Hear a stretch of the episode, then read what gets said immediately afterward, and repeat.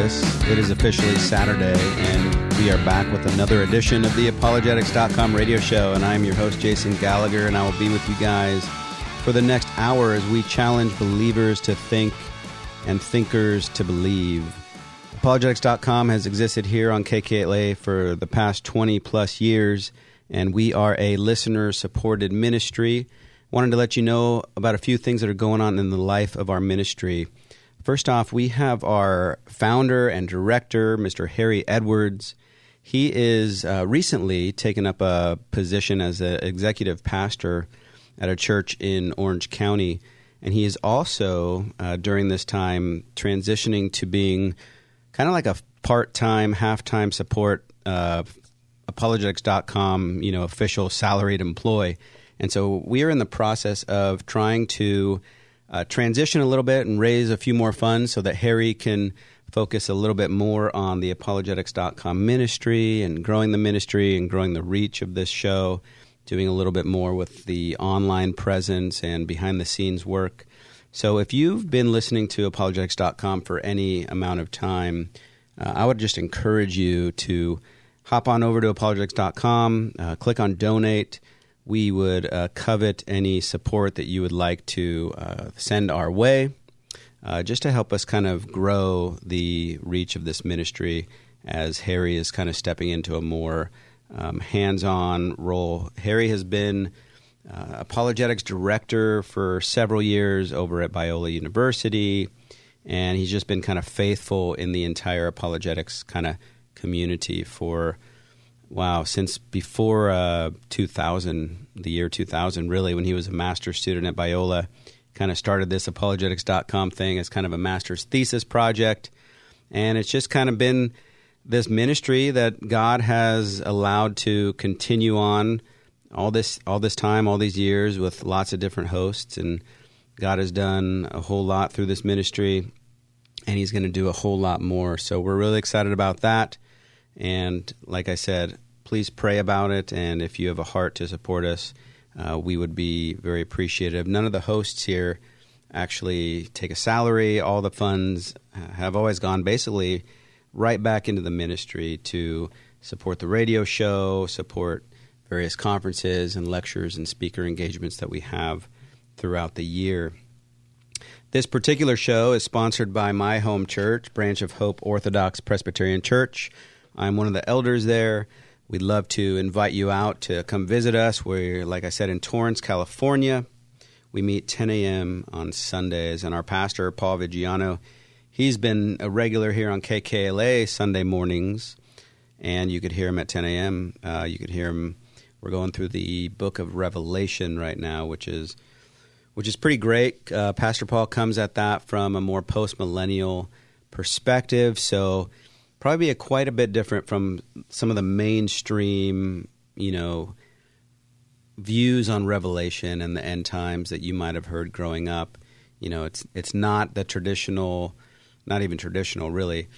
Uh, historically, you know, the eschatology that we that we learn about in a lot of churches today has not been kind of the the mainstream view for the past uh, couple thousand years. It's really been the last you know hundred 100, 100 years or so that this kind of end times um, pessimistic kind of view of the end times has really taken root in the church. And so Pastor Paul kind of comes at this. He's been studying this for 20 plus years, and he finally decided to jump into the book of Revelation. Uh, so it's been probably his magnum opus in terms of you know his his uh, preaching series, and uh, we're right in the middle of it. And uh, just encourage you guys to either tune in online come join us Sunday morning and say hello while you're there. So we would uh, we'd be happy to see you.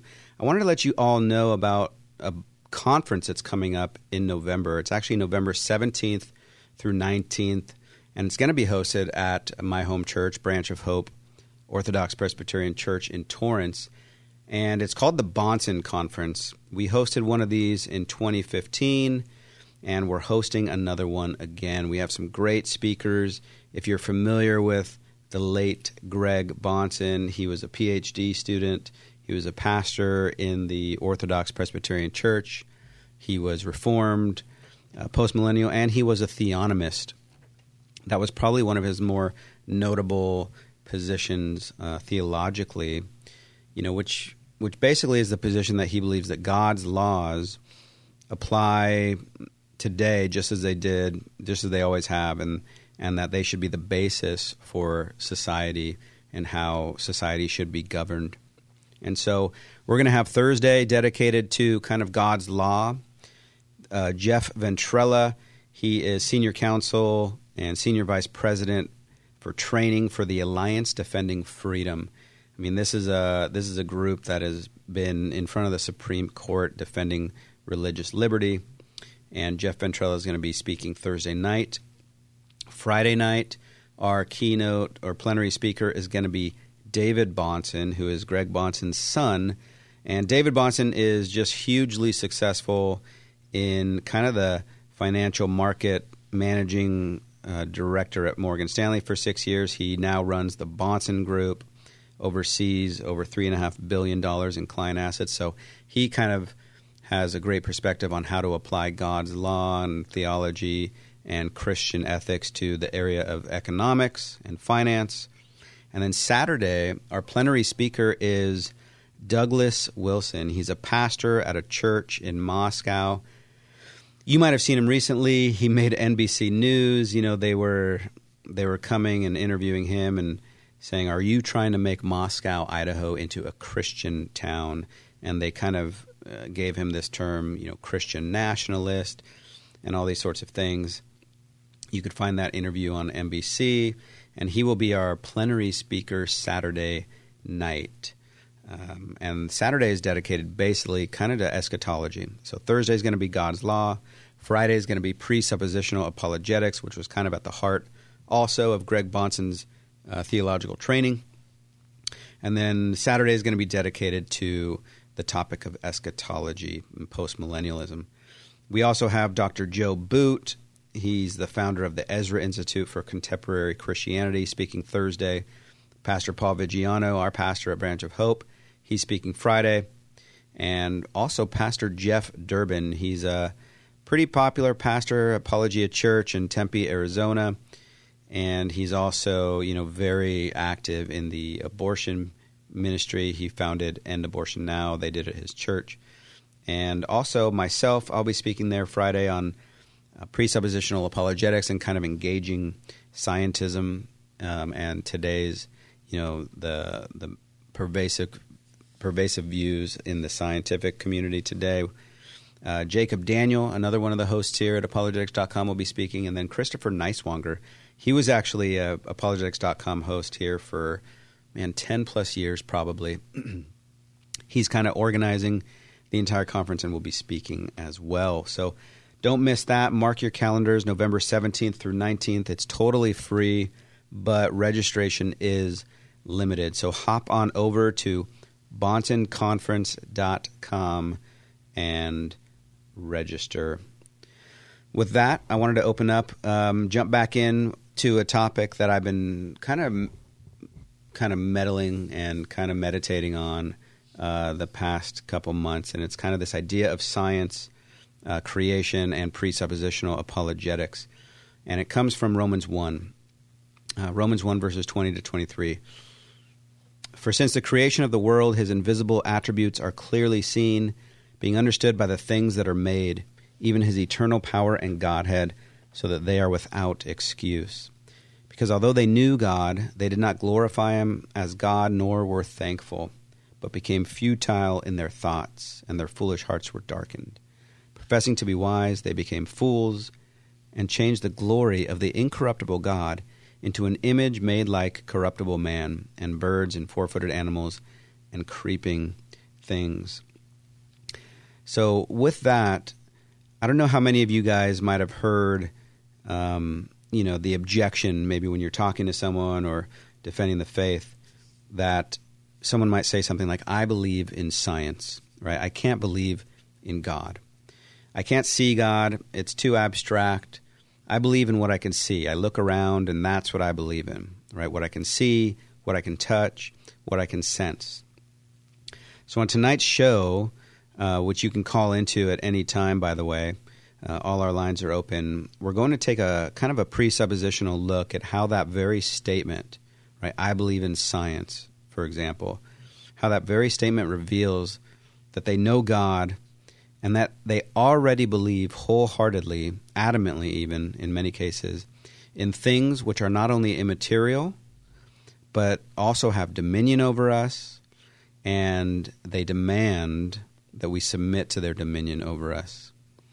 Um, there is an authority that they exhibit over us, and we actually submit to these kind of scientific laws all day long, and we respect them. Uh, all people everywhere are already submitting to these laws, and these are God's laws, really, that we see in creation, and uh, they reflect God's dominion over them. So I want to kind of unpack that a bit tonight. And like I mentioned, we are a listener supported show. I am rolling solo this evening and would love to chat with you if you have any questions or comments about the Christian faith. If you'd like to uh, discuss any questions or objections that you might have, or you know, if you just maybe you don't know, maybe maybe you're listening to the show, maybe you've uh, been a professing Christian for a long time, and you're having you're having doubts about your faith, about what you believe. You know, there's so much going on in this world right now.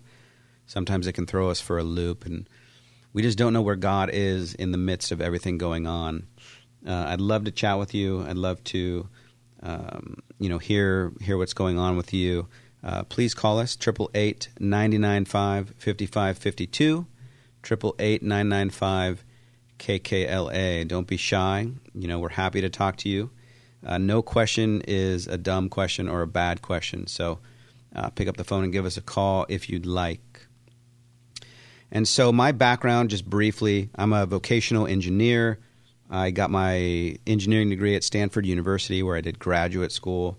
Had the opportunity to work on, you know, space telescopes. The James Webb Space Telescope recently launched. I've done a lot in the area of subsea vehicles, applied robotics, automation. I'm also a ruling elder at our church. I host this radio show, and you know, I love evangelism. I've been involved in you know personal and uh, you know, leading evangelism ministries at churches and teaching and equipping people in that regard uh, for the past 10 plus years or so. And, you know, throughout my journey as a Christian, I came across this methodology called presuppositional apologetics. And it really was kind of at Stanford where I took a class called Reading the Bible Today. And I thought, wow, how cool. I'm a, I'm a young Christian. I haven't been a Christian for too long. I'm at Stanford, and hey, I can take a religious studies course as kind of an elective. I can get college credit to, to study the Bible more in depth. And I thought, wait, what a great idea. Little did I know, uh, the class, they really should have kind of put today in quotation marks, reading the Bible, quote, today. And the entire thrust of the class was basically to undermine the first, you know, five books of the Bible, you know, Genesis, Exodus, Leviticus, Numbers, Deuteronomy, which is known as the Torah or the Pentateuch or the five books of Moses. That's what uh, the Jewish people call it. And so this professor kind of set out to basically say none of this is real, none of this actually happened historically. It was basically this mythical narrative that this Jewish nation made up in order to give themselves a sense of identity, you know, that they could kind of pass along throughout the generations. You know, and so it kind of threw me for a loop. I was like, oh man, you know, how am I going to respond to this? And I, during that time, came across an amazing ministry. Many of you guys may have heard of it. It's called Answers in Genesis, you know, founded by Ken Ham. It's really a creation apologetics kind of ministry, and their whole thrust is to basically uphold and defend the Bible beginning from Genesis 1. Right? Genesis 1 is probably one of the most attacked books in all of Scripture. And, you know, they set out, they say the Bible is our supreme authority in everything, every area of, of life. And what I learned through their ministry was no matter what we're doing, no matter what question we're seeking to answer, you must always start with Scripture. Scripture must be our starting point. If you don't start with Scripture, you'll you'll never you'll you'll you'll start off on on the completely wrong foot. And so whether you're talking about science, whether you're talking about ethics or morality, whatever it is, you must start with Scripture. That has to be your starting point, which basically is the foundation for you know what's called presuppositional apolo- apologetics. You know, it really comes down to biblical authority. You know, the most important distinguishing feature is really that biblical authority. And so a presuppositionalist, right, they accept the Bible as God's inerrant, infallible, authoritative word, and hence it, it's their ultimate, unquestionable standard by which all truth claims are thus evaluated. And so, you know, what the, what this doesn't mean is that the Bible is exhaustive in all of its truth claims.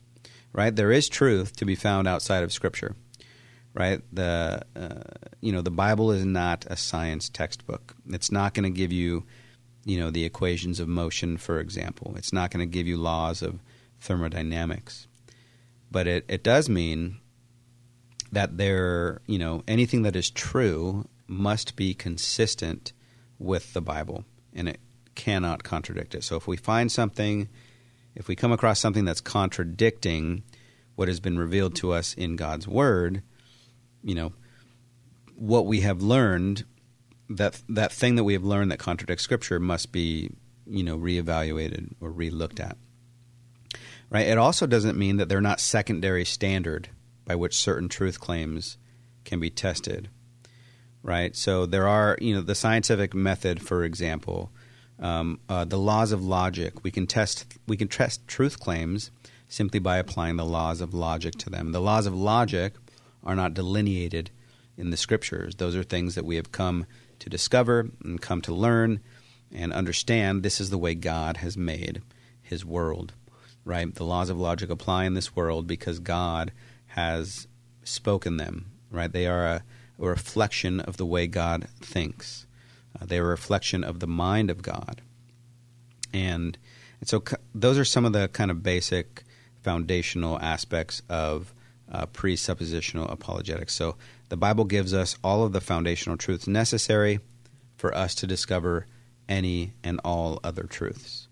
And Greg Bahnsen, you know, so I kind of came, it kind of relates to this Bahnsen conference that's coming up at our church. And you know, I kind of came through um, presuppositional apologetics to understand Greg Bahnsen through Ken Ham, through Answers in Genesis, and you know, really in thanks in part to that uh, Bible class I took at Stanford University.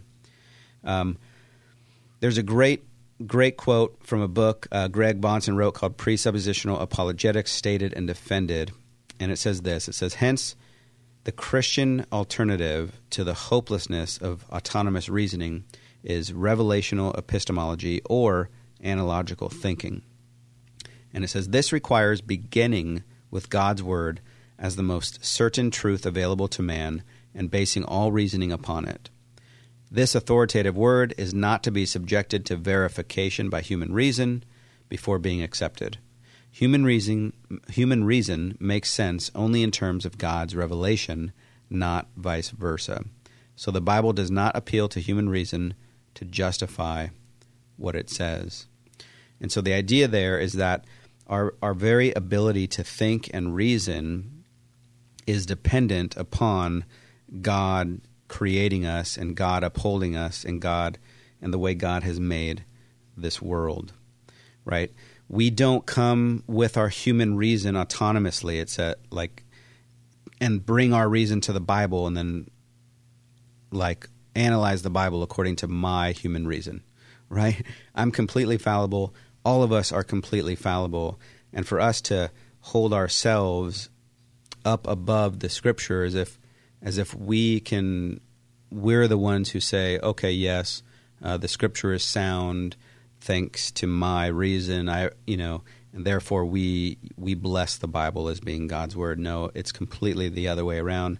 God's word is the the source of truth, the source of um, all of our all of our reason and thinking, and we must come to it in that way. Um, Greg Bahnsen also spent a great deal of time explaining how a non Christian can know things uh, while refusing to admit that God exists, right? Men can behave as though they believe God exists. And some of the, th- some of the things men do is um, they believe in objective truth, right? They believe that there is objective truth out there that is knowable, that we could that we could uh, ascertain it, we could understand it, and we could we could kind of grasp it. Um, in a in an evolutionary worldview, if if you just try to um, you know think about that, you know there sh- there is really no objective truth, right? people are just bags of stardust, they're bags of chemicals, and we're all just kind of fizzing uh, to our chemicals, right? If you were to pop open a, a soda can, a Pepsi, or a Coke, it's going to fizz, right? It's going to sit there and, and bubble around. That bubbling effect is just chemicals, chemical reactions. That bubbling effect isn't truth, it isn't false, it just is. And so if we are just bags of chemicals, which that's all we are, we don't have a soul, we're not made in God's image, we're basically just evolved bags of chemicals, then we're all just fizzing. You know, I'm fizzing one way. You know, uh, a Muslim person might be fizzing another way. A Hindu person is fizzing another way, but it's all just fizz. None of it's really true. None of it's really false. It just is what it is. And so there is no basis for objective truth. Nothing is true, nothing is false.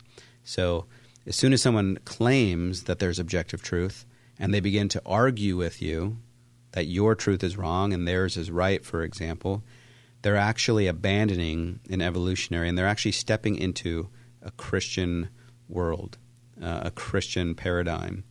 And that's how a man exposes that they, while they might reject God, uh, they're not living in that way. Right? Uh, another way in science is they depend on the uniformity of nature. They, they, they believe that tomorrow is going to be like today, that the future will be like the past that we can make predictions, right? Again, in an evolutionary worldview, everything is subject to change. Everything's changing with time, changing over time.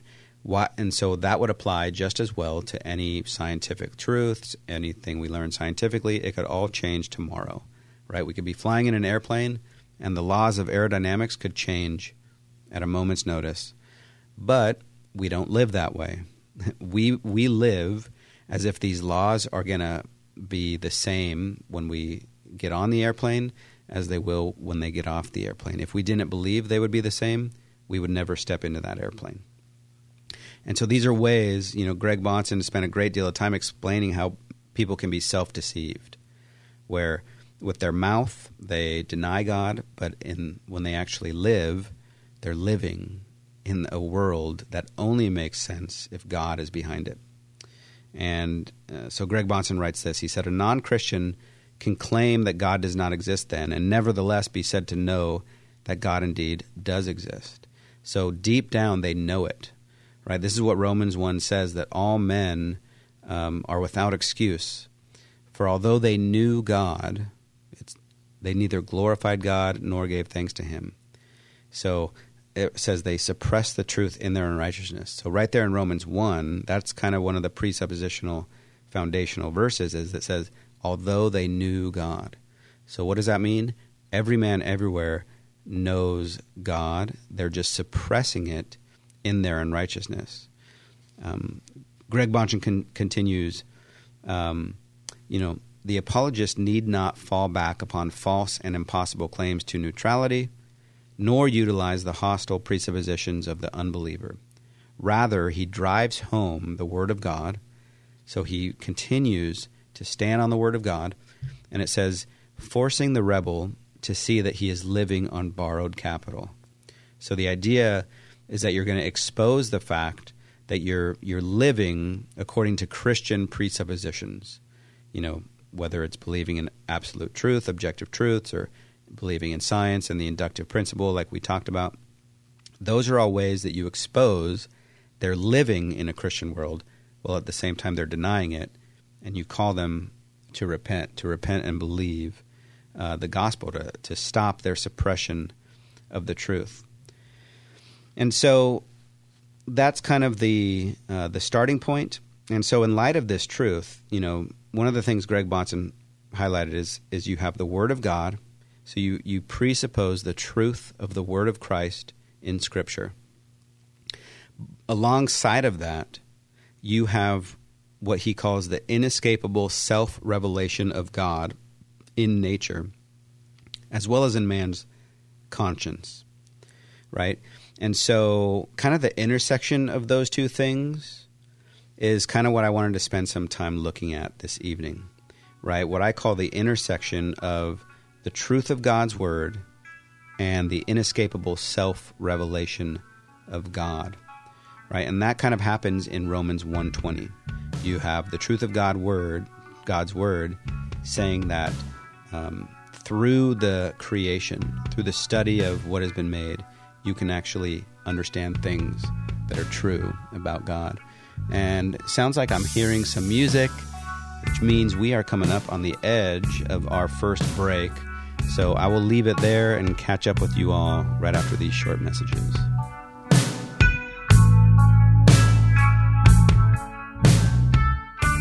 The mission of apologetics.com is to challenge believers to think and thinkers to believe on the radio, on the internet, and now in the Life of the Mind conferences. If you believe in the work that apologetics.com is doing, we encourage you to support us with your prayers and also with your tax deductible gift so that this ministry will continue on the air, on the web, and in events near you. Gifts of any amount are appreciated, and it's very simple to participate. Just go to apologetics.com and click donate. It's safe and secure. Or you can send your check or money order to apologetics.com, 1900 Southwestern Avenue, San Pedro, California, 90732. Thank you for supporting apologetics.com. Take your faith back to the boardroom, back to the classroom. That's Alan Jackson with a call to biblical leadership. You could have access to Alan Jackson's messages by winning an Apple iPad Air plus hard copies of his books. To enter, log on to kkla.com keyword trouble. When you log on, you'll receive a free download of a chapter from his new book, Big Trouble Ahead. Log on to kkla.com keyword trouble. That's kkla.com keyword trouble. You grew up listening to the music of Alice Cooper. But did you know that he became a strong believer in Jesus Christ? Greg Laurie tells his story along with many other rock legends in his new book, Lennon, Dylan, Alice, and Jesus. Alice Cooper, he had a, a rock of cocaine the size of a softball, and he started to snort that rock of cocaine and he became so out of it. He looked in the mirror and there was blood coming out of his eyes. Alice said to me, I knew I was going to die. And he said, and it was at that moment I called out to God, and God heard my prayer and transformed him. And now, when you talk to Alice Cooper today, you can't believe he lived that life. He's such a transformed person. Order your copy of Greg Laurie's new book, Lennon, Dylan, Alice, and Jesus, at kkla.com, keyword books. That's kkla.com, keyword books. kkla.com, keyword books. All right, let's get back to the apologetics.com radio show.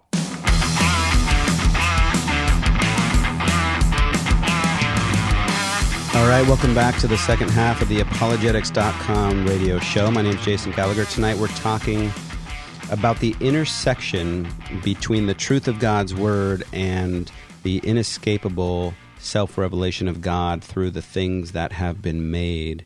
And just to kind of uh, bring that a little bit more into focus, we're, we're really looking at Romans 1, uh, verse, uh, Romans chapter 1, verse 20, right? For since the creation of the world, his invisible attributes are clearly seen, being understood by the things that are made, even his eternal power and Godhead, so that they were they are without excuse.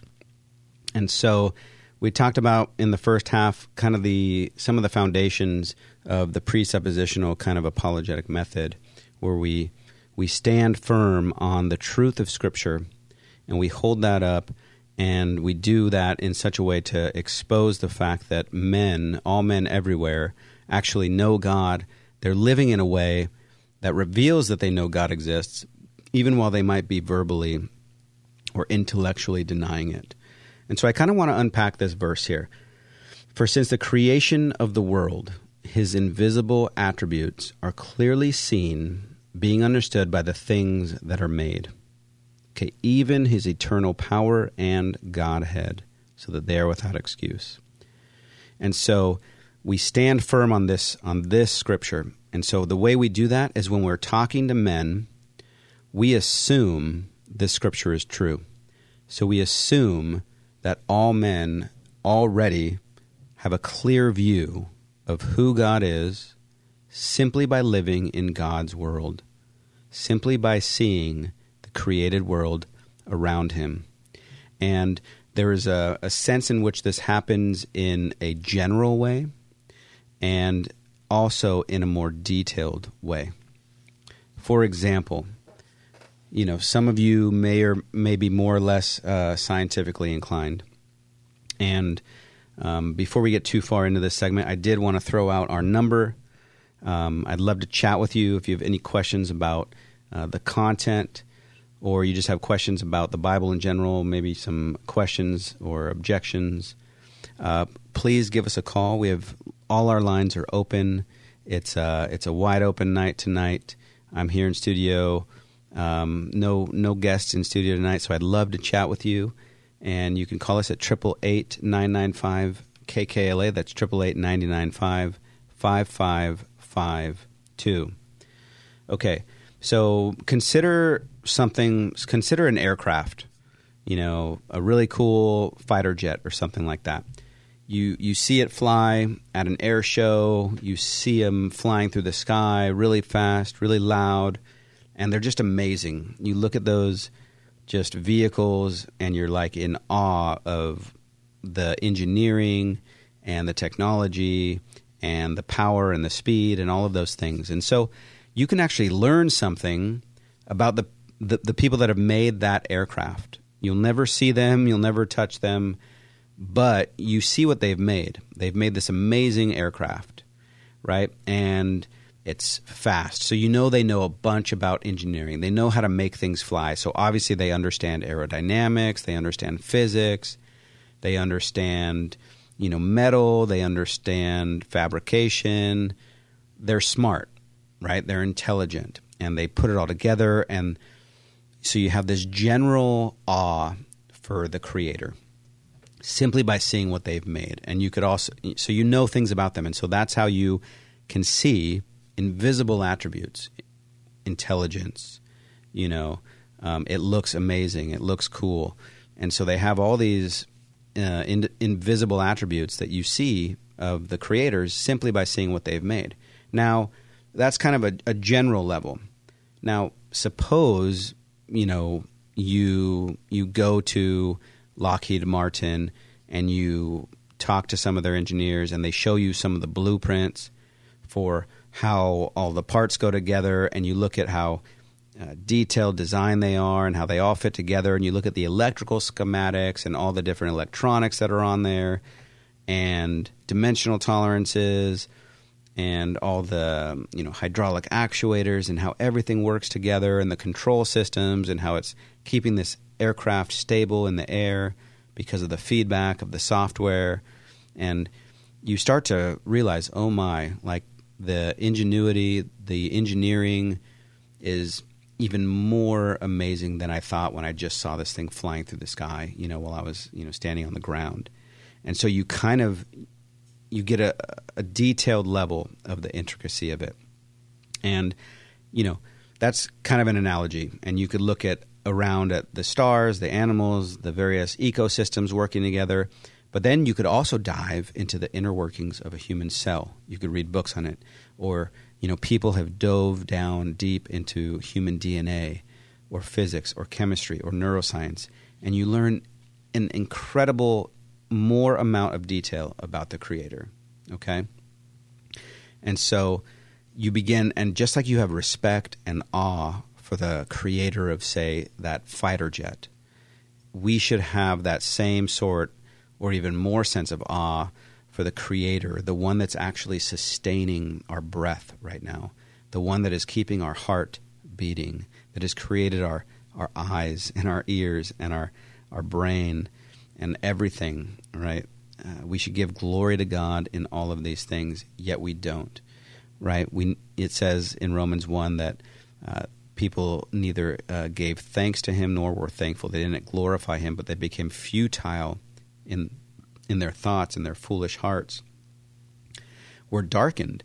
And so, I want to say, how can we just jump onto this Romans 120 verse and really apply this to the people around us, especially those people who say, I believe in science. I don't I can't believe in things that are that I can't see that are out there um, that are abstract, you know, but I can believe in what I can see. I can I can believe in what I can touch and taste and smell and sense and all of these things.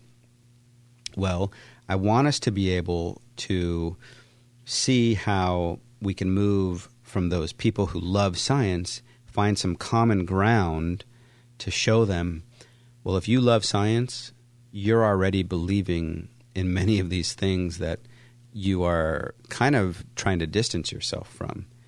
Um, and so I want to look at, you know, some of those some of those attributes, some of those characteristics, like when we, you know, when we talk about looking at the blueprints of, you know, a fighter jet or something.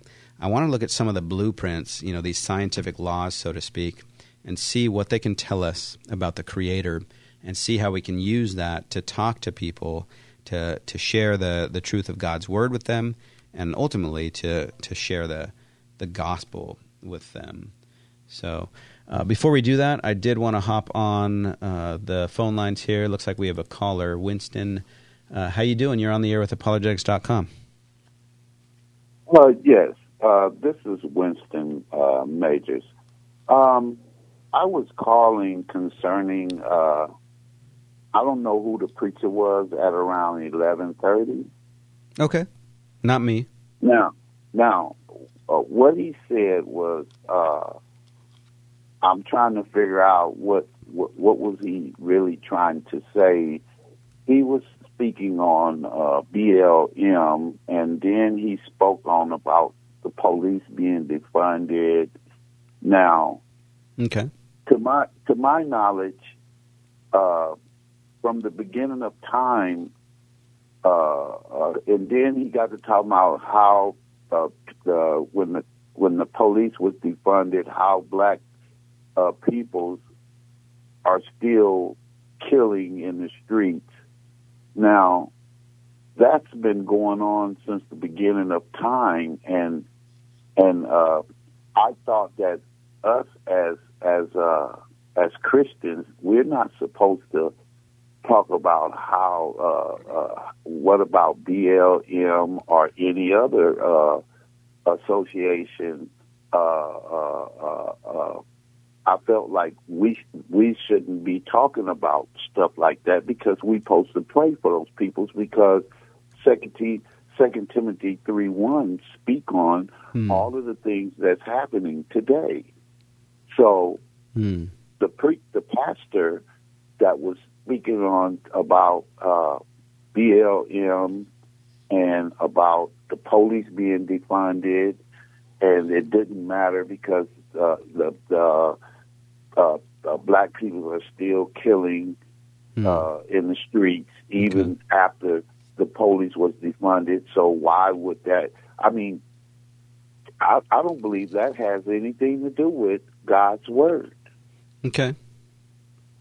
And I can't understand why the preacher would speak on something of that category Sure. because, uh, you know, I, I can't understand that. I, I feel like that was really uh, devastating to not only me, but Hmm. to a whole lot of people that was listening to the preacher uh, say things like that. Okay. Well, I, I appreciate the question. I appreciate Uh-huh. the question. Let me um, let me let me take a couple minutes. I'll try to uh, you know respond to that and give you some of my thoughts. Okay. Okay. All right. Thanks, Winston. I appreciate the call, man. So Winston had a question um, about uh, BLM. There was a preacher on the air uh, earlier, about 11:30 p.m., um, talking about BLM, talking about how uh, they've def- you know something along the lines of defunding the police, and uh, you know, black people are still killing each other in the streets. And you know, Winston, uh, I appreciate the question. I think it's it's very heartfelt, and I kind of I I hear what you're saying. And the truth is, you know, like you said, men have been killing each other since the beginning, since Adam, you know, Cain and Abel, really, right? The sons of Adam and Eve. So, and it's not it's not restricted to race or ethnicity or skin color or anything like that. It is like you went, like Winston mentioned. It really is just the sin that is in all of our hearts, right? All of us have the capability to to do harm, to to murder. You know, Jesus even said, um, "Hatred in your heart toward your brother is murder," and so none of us are really above that you know, none of us have the the market cornered on morality, and you know, all I could all I could surmise or think is that speaker, that preacher, is probably seeing maybe some things take place in the world, maybe in, in the BLM movement that he disagrees with. Maybe he sees something unjust um, in the BLM movement, maybe in some of the rioting, some of the destruction of property, and also, you know, the killing, you know, killing that did happen in the name of, uh, I guess, BLM during the riots, where there was police officer ki- officers killed or store owners killed, and that's terrible. Um, you know, no, no organization should be wanting to uh, pursue or partake in things like that. And all I can say is people need the gospel. You know, uh, whether you're BLM, uh, whether you're not BLM, um, we all need the gospel. It, you know, it's not like uh, on the right hand side is is people, you know, BLM, and on the other side are non BLM people, and you know, one of them is going to heaven, the other one's not because they're associated with some group. That's not the way it works at all. Uh, people can be associated with BLM or not associated with BLM, and both both be headed for hell uh, or both be uh, headed to heaven. And it has nothing to do with us. It has everything to do with uh, where we place our faith and who we place our faith in. And uh, that faith has to be in Jesus Christ. You know, we've all sinned, we've fallen short of the glory of God, and we are in desperate need of His grace and His mercy. That grace and mercy has been extended to us in Christ, right? And Christ calls all men everywhere to repent. He commands all men everywhere to repent, to turn from their sin, and to put their faith in Christ for forgiveness. And ultimately, that's kind of the main takeaway, and hopefully, that's uh, what that preacher uh, was was focusing on. Uh, back to our topic at hand. Appreciate the call. Uh, if if you have other questions, you want to call in also. Um, feel free. Triple eight nine nine five 5552. That's 888 KKLA. And so I wanted to get back to this idea of God's invisible attributes being clearly seen through what's been made, and especially in this area of science, right? And so uh, there's no specific order to these things that I'm going to kind of unpack for you guys, but um, God's scientific laws, right? Let's just pick a law. You know, I'm more kind of uh, in the mechanical world, physics, uh, mechanics, statics, dynamics, those sort of things. I'm not in chemistry. I'm not in biology. I'm not looking at cellular stuff. I'm looking at more physical stuff, things like like rockets and planes and automobiles and things like that. And so I, I kind of tend to use you know analogies in in that regard. But uh, these laws, like when you know what science is in the business of discovering, is laws, right? Um, there's laws of motion. Let's say one of the simplest ones is you know everyone knows, or a lot of people know this: distance equals rate times time. Right? If you're driving 60 miles per hour for one hour, you're going to travel 60 miles. It's a simple equation of motion. Right? Um, when an apple falls to the ground, you know uh, the force that it hits the ground with, you know, is is basically the mass times uh, the acceleration. And so uh, the apple weighs, you know, 10 pounds. It not a 10 that's a pretty big apple. Half a pound you you know that's how much it weighs because that's gravity pulling it down to the earth. Um, that's one of newton's laws of motion. Okay? So let's just take something like that. You know newton discovered gravity and the the law of gravity is not limited to times or locations okay no scientific laws are limited in that way there's no scientific law that's like well, it's going to apply tomorrow, but it doesn't apply today. You know, uh, the law of motion applies yesterday, it's going to apply today, and it's going to apply tomorrow, right? And just like God is the same yesterday, today, and tomorrow.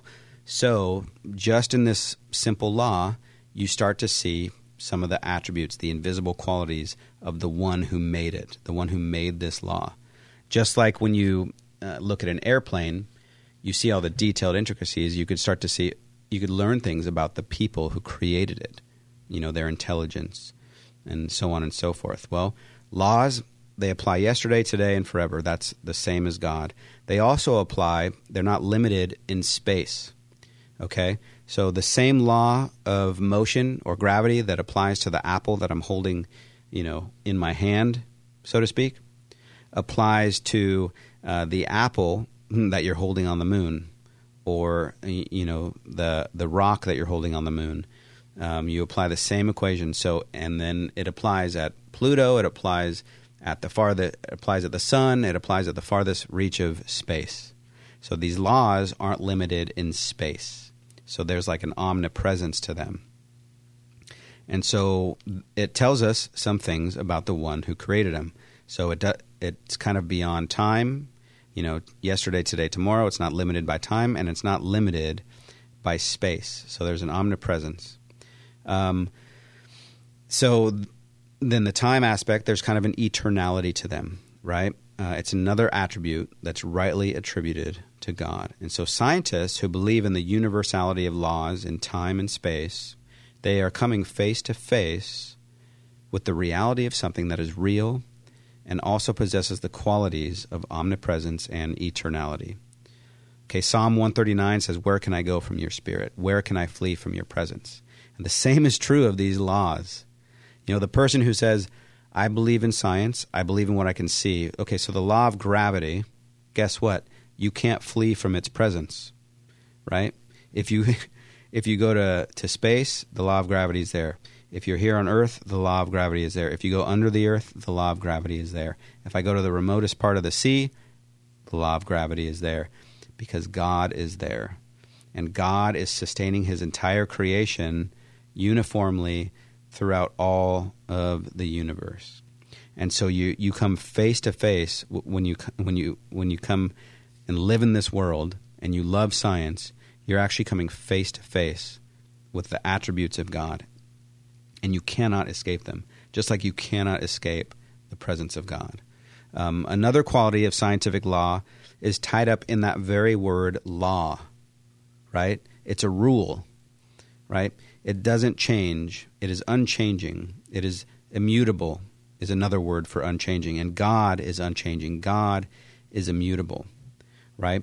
Um, the future will be like the past. That's the that's this idea, the inductive principle, right? If a law changed with time, it just wouldn't even be a law anymore, right? If it changes, it would never get to the status of being a law.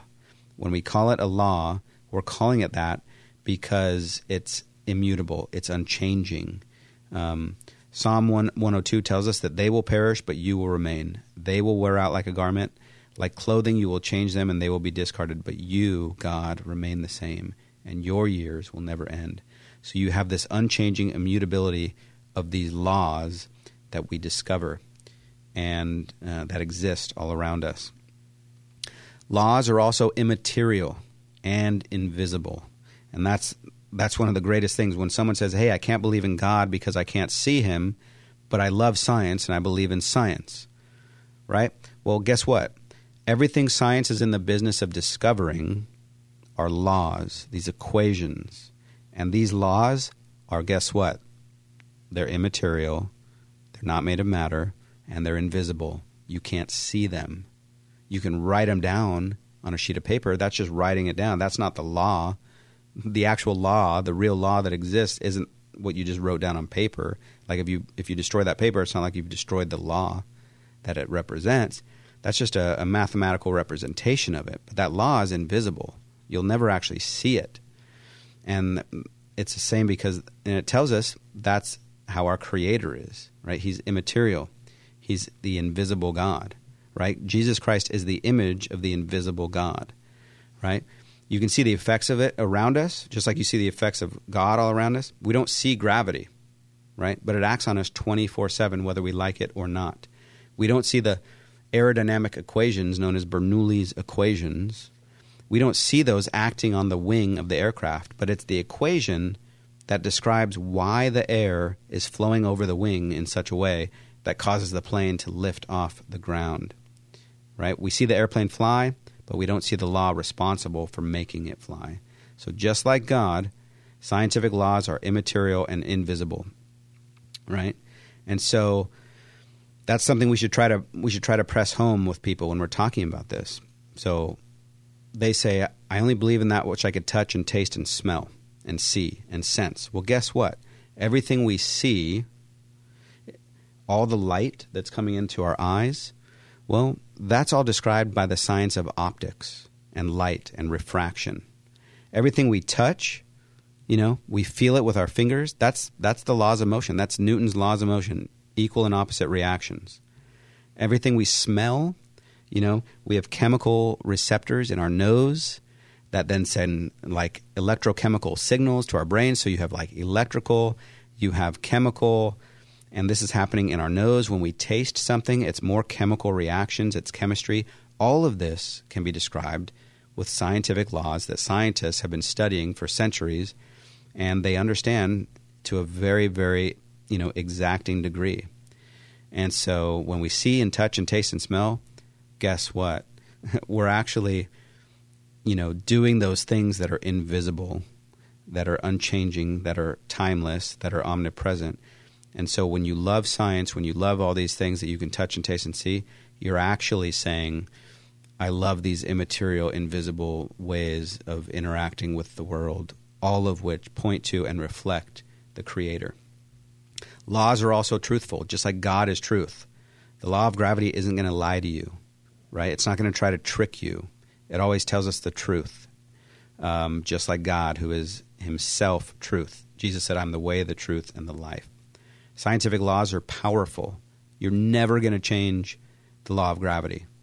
It's got, a omnip- it's got an omnipotence to it that we cannot change no matter how much energy we try to exert.